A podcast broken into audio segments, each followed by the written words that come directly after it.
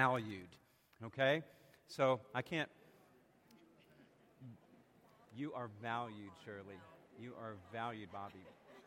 You are valued, Carol, okay? All right, choir, bless you. You are valued. Okay. You are valued, Dennis. Thank you. Yeah, today, Jesus, he says, love the Lord your God with all your heart, with all your soul, with all your mind. And we would also say strength. And he says, love your neighbor as yourself. And this whole concept of loving others as self, if we value self, created in the image of God, then we value others. So, church, you are valued. Be reminded of that today, and remind others around you that they are people who are worthy of God's love. We might not feel like it, but we are worthy of His love. Let's read together. Follow along as I read Matthew 22, verses 34 through 40. Hearing that Jesus had silenced the Sadducees, the Pharisees got together. One of them, an expert in the law, tested him with this question. Teacher, which is the greatest commandment in the law? Jesus replied, love the Lord your God with all your heart and with all your soul and with all your mind. This is the first and greatest commandment, and the second is like it.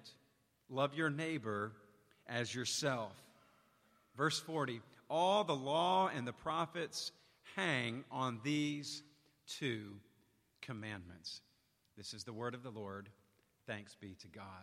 Let's pray.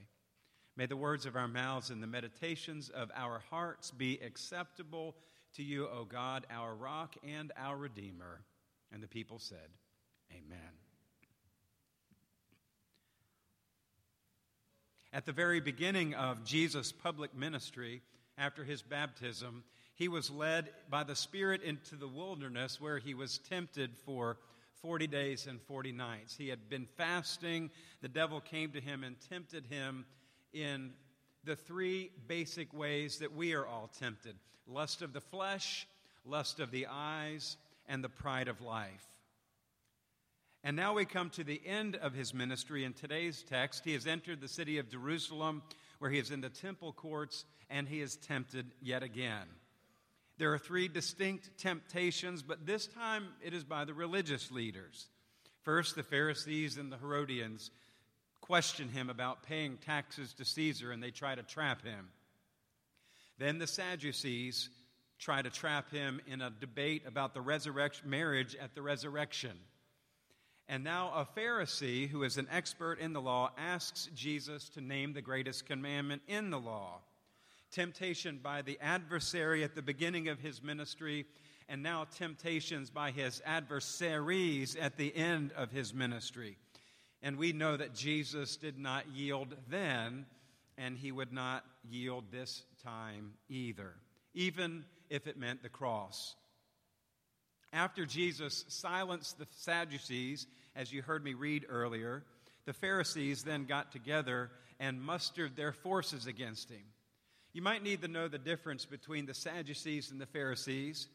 The Sadducees were a sect of Jewish leaders who differed from the Pharisees. For example, the Sadducees only followed the Torah, the first 5 books of the Old Testament as we know it, the Hebrew Bible.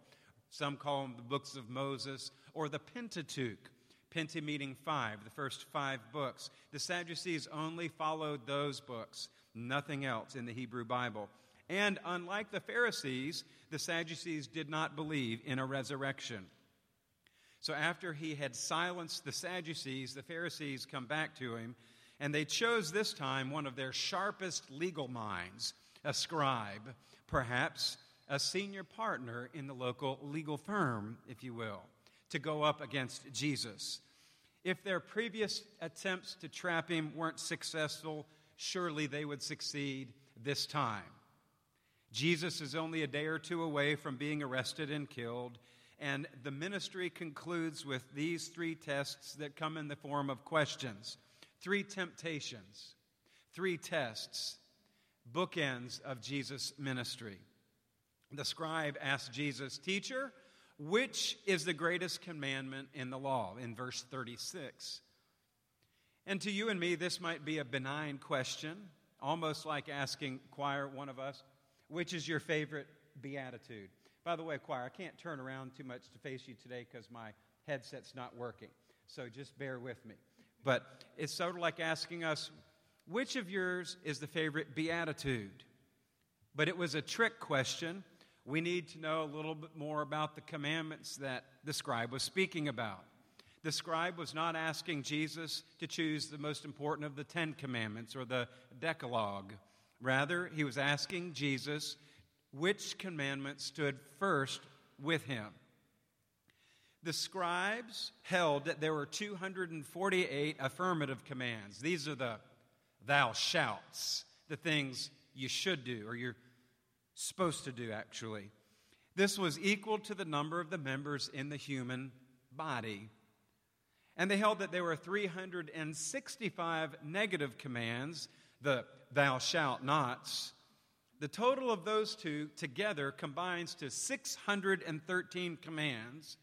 And 613 happens to be the number of Hebrew characters or letters in the Hebrew alphabet that were in the 10 Commandments. So they had devised this whole legalistic way of understanding God's commandments. And they believed that all 613 of these were equal. So the scribe asked Jesus the question in such a way that Jesus could not give a correct answer. If someone asked me, "Bob, what's your favorite gospel?" I might be able to answer that. But if someone tried to pin me down and said, which of the Gospels is the most important? Well, that would be a different question, because they're all important. Jesus responds and summarizes the commands in two ways, two different understandings, and he says that they are one. No matter what Jesus said to them, it would be wrong. They would have evidence then to try him and convict him of blasphemy. They would catch him, hook, line, and sinker. They would seek to defeat him, game, set, and match. You would think that by this time in Jesus' ministry, they would know not to go after him. But Jesus, shrewd as a serpent and innocent as a dove, cuts through the legalism and the splitting of hairs and gets to the heart of the problem. So what did he do? Jesus responded to Satan in the wilderness early in his ministry with the Word of God, and he did the same thing at the end of his ministry as well. He said, "You shall love the Lord your God with all your heart and with all your mind and with all your soul and with all your mind." This is the first and greatest commandment. And the second is like it, like it, not like of another kind, but like in the same kind. Love your neighbor as yourself. All the law and prophets hang on these 2 commandments, said Jesus. And he threw it right back at them. Love the Lord your God comes from Deuteronomy 6:5, part of the Shema. Every Jewish service opens with this verse. Every Jewish child would have committed it to memory. To this day, they still do. It is the center of the morning and evening prayers. And Jewish people then would recite it as they went to bed in the evening. And love your neighbor as yourself comes from Leviticus 19:18. Jesus is saying that when we love God, people become lovable. The biblical teaching about humankind is that we are made in the image of God. We talked about this last week, Genesis 1:26 and 27. It is for this reason that humankind is lovable, because we are all created in the image of a loving God. Here Jesus implies that the love of man is firmly grounded in the love of God. One scholar says this passage recapitulates the entire teaching ministry of Jesus. And the linchpin of Jesus' argument back to the scribes is in one small word that we find in verse 40. He says, all of the law and prophets hang on these 2 commandments. The Greek word translated hang can also be translated as depend, stem from, or as Eugene Peterson writes in The Message, they are pegs. Everything hangs on them. The Greek word is kremanumai, means to hang up or to be suspended. Out in the narthex, there are some little hooks where our children and you all as well can hang your coats if you want to. In my study here at the church, I have my grandfather's coat rack, and it's where I hang my liturgical robe and my Sunday jacket. You may have a coat rack or some things fastened to the wall in your house, and you hang important things on them. At home in my garage, I have pegboard and little brackets and so forth on the pegboard, and there I have my rake and my shovel and my weed whacker and my hedge trimmers and all kinds of other fun stuff that I like to use when I'm out working in the yard. You can think of things in your home that you hang stuff on. This is what Jesus says. And he says to them, all of the law and the prophets hang on these two. They can't argue that. They could not argue that. The law and the prophets was their entire Bible. We have the Old Testament, we have the Torah, we have the prophets, and we have the Gospels and the letters all the way through the end of Revelation. And we would say the same thing, that all of our Bible, the entire canon of the Christian Bible, hangs on these two commands. Love God, love neighbor. It brings together all of Jesus' ministry. Next time you look at a door, when you're going out of church or when you're going into your house or opening a cupboard in your kitchen, look at the hinges and think about how important the hinges are to those doors. If the hinges are not working properly or if there's one missing, the door will not work properly. We would say that the door is sort of like the Bible. As the door is needs those two or three hinges to function, so the Bible hinges on these two commandments. The purpose of a door is to open and close, to allow things to come in and go out. In order for the door to fulfill its purpose, it needs the hinges. In the same way, these two commands are the hinges that allow Scripture to fulfill its purpose as God's Word for us. And when Jesus told the scribe that everything hinged on these two commands, there was not a thing that they could say in response. So what does loving God look like for us today? If we think about it, all hinging on these two. If you're taking notes, I have a few things that will help as we go through this week. Number one is that I desire to give God all of my affections, my heart and soul. Jesus said, love the Lord your God with all your heart, with all your soul, with all your mind. Love your neighbor as yourself. He didn't say sometimes, some of it. We are to love God wholeheartedly. In Jesus' time, the heart was the seat of emotions. He's saying that the greatest thing we can do is love God with all our heart. The Greek word here for love God and love neighbor is agape love, unconditional, complete, unwavering love. So to love God with all one's heart means a total attachment, a total commitment to God. This is really worship, isn't it? It's worship. When we give God all we are and all we have, it's worship. What do you give God who has everything?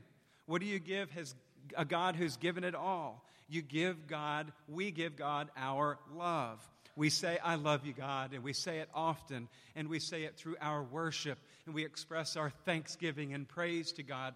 We give our whole selves to God as an act of worship. You might remember the praise and worship song by Jeremy Camp called You're Worthy of Praise. The lyrics go, I will give you all my worship. I will give you all my praise. You alone I long to worship. You alone are worthy of my praise. I will worship with all of my heart. I will worship. I will praise you with all my strength. I will seek you all my days. I will follow you all I will follow all of your ways. God wants all of us, all of our affections, not a part, but the whole. Another way that we love God is to give God all of our attention. So our affections, our feelings, our emotions, but also our attention. Recognize our distractions. Choose to stop thinking about some things and refocus our thoughts to godly things. This involves having a daily time with God. This involves constant prayer throughout the day, that prayer is a lifestyle of our worship. We give God all of our attention. I don't know about you, but this is a really hard one for me. At home, when I'm having my quiet time in the morning in my prayer chair, I'll think about something, and then often I'll get up and want to do it, or, oh, there's an email I needed to check.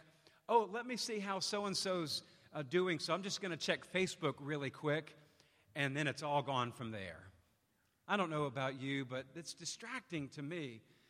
So I have decided to stop using my Bible app on my phone during my prayer time because it's, for me anyway, it's distracting. Now, I love the Bible app. You can have the entire Bible right there in your pocket, as many translations as you want to use anytime. The one I use is YouVersion. It has devotionals on it and all kinds of things. But I find that when I'm using my Bible app, then I'll say, well, let me just check Twitter. Or, oh, let me post this verse on Twitter, which I do regularly, and then if I'm not careful, I'll get distracted, and then the social media can disrupt my quiet time. So I've decided to put the phone away during my quiet time and just rely on paper, and it seems to do a little better. But when my mind gets distracted, I refocus to God to seek to give God all of my attention. I saw a picture of a neat sign in Thailand that helps us to focus our attention on God. It says, start the day with love, spend the day with love, fill the day with love, end the day with love. This is the way to God. Maybe that'll be a help to you, as it has been to me. The third way that we love God, the way that loving God looks, is to give God all of my abilities. Now, we don't find this here, the strength, in Matthew's gospel. We look at Mark's gospel and Luke's gospel, and we find the with all my strength added. The truth is that God created us to serve. He created us to use our abilities for His glory. The choir sitting behind me, Jeff, our accompanist, Dennis, our organist, they are one example of people who have special gifts and abilities, and they're using them for worship, to lead us in worship. I encourage you to find the way that you're uniquely shaped, that you might minister in the name of Jesus, that you might serve with all your strength. Maybe you are able to write grants, and you could help a nonprofit in our community do something in that way, or one of the agencies in our Baptist family to seek grant money. Maybe you are gifted in communication and can help people who have a fear of public speaking be able to talk in front of their class or in another environment or in the workplace. Maybe you know how to fix stuff, and you could get with our deacons and serve. We're changing the toolkit team to, I believe, a hands and feet kind of team. I remember back when Melanie and I were first married, I'm really bad with plumbing. And the trap under the sink, you know that curvy thing, right? Well, it was clogged. So I figured out how to get underneath the sink in the lavatory.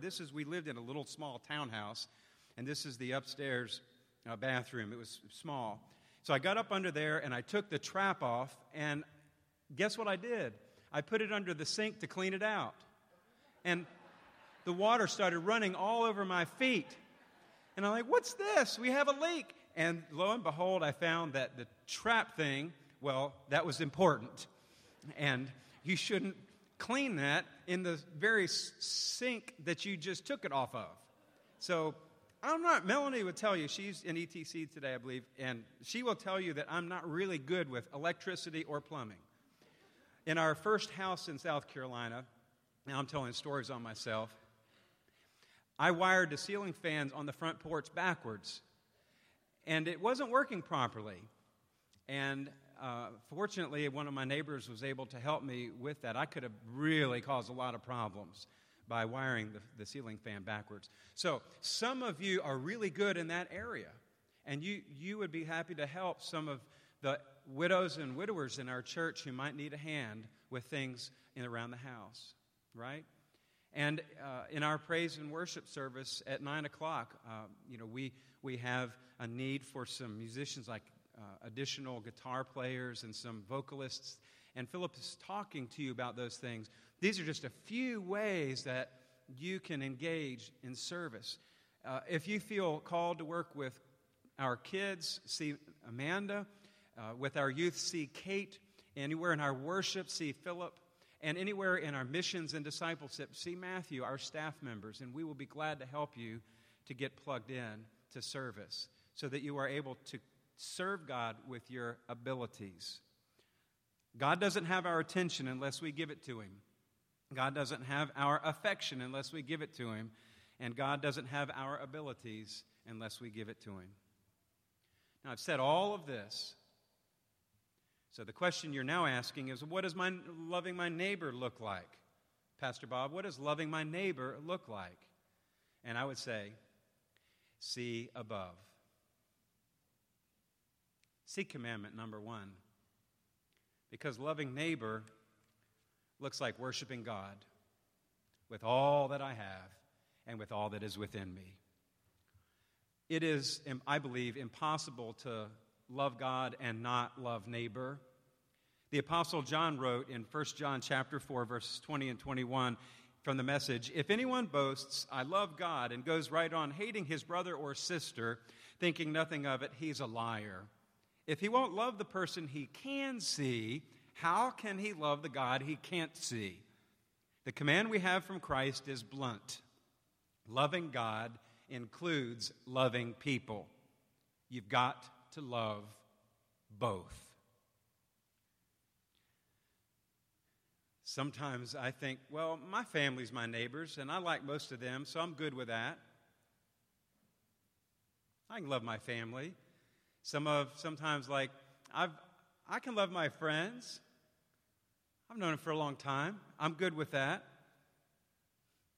I can love my neighbors in the cul-de-sac around me, the people who I hang with, and on Halloween, we're going to have a fire pit out in front of the house and give out candy and enjoy fellowship. I can love them. It's good. Neighbor goes deeper than that, though.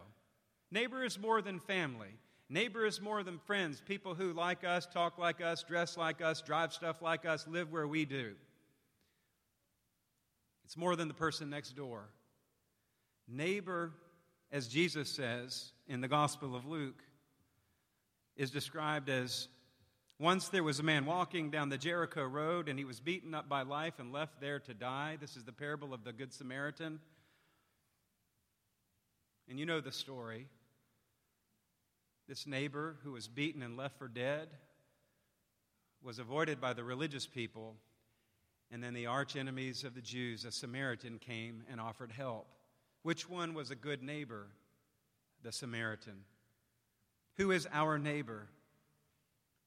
Those who are beaten up by life. In the Gospel of Luke, it's the poor, the maimed, the blind and the lame, the lepers. And who gets beaten up and smashed up in their world?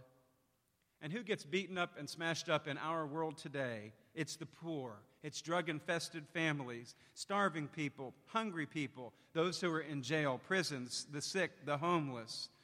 Who is my neighbor is not only my family and my friends and the people next door, but they are also the people who are beaten up in this life. And my neighbor, I am to love just as I am to love myself.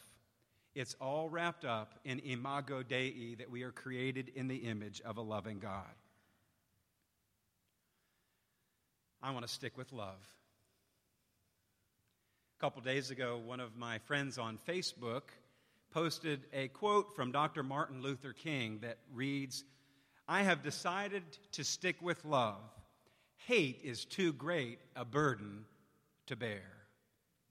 And I researched that quote and found it from his 1967 sermon, "Where Do We Go From Here?" And a King staff member offered some reflections on the quote, which I think is important for us to hear, so I'd like to share them. Hate built up over time can and will become toxic.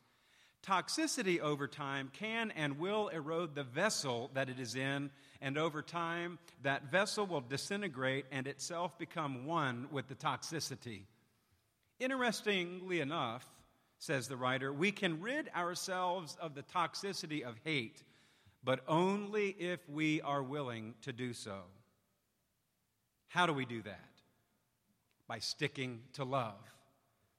The writer says, the Bible says in Matthew 5:44 that we should love our enemies. We should bless those who curse us, do good to those who hate us, pray for those who spitefully use us and persecute us. We must learn to forgive.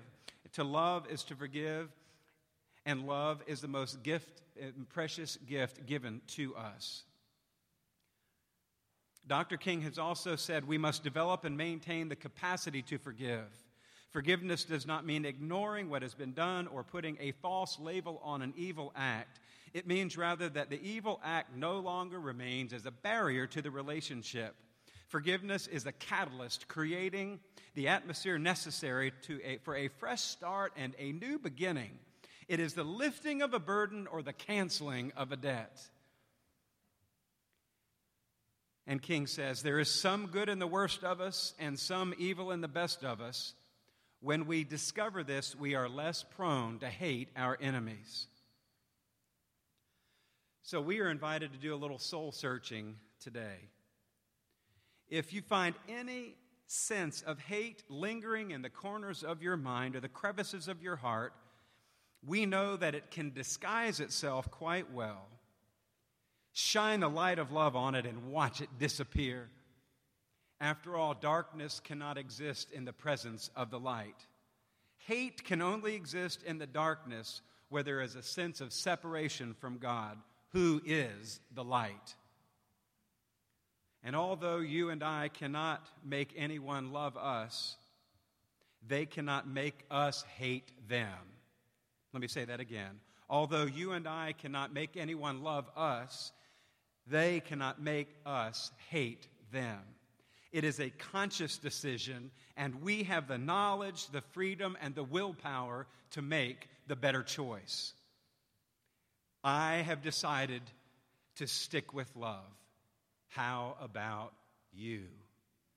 Because Jesus said, love the Lord your God with all your heart, and with all your soul, and with all your mind, and with all your strength, and love your neighbor as yourself. Amen. Let's pray.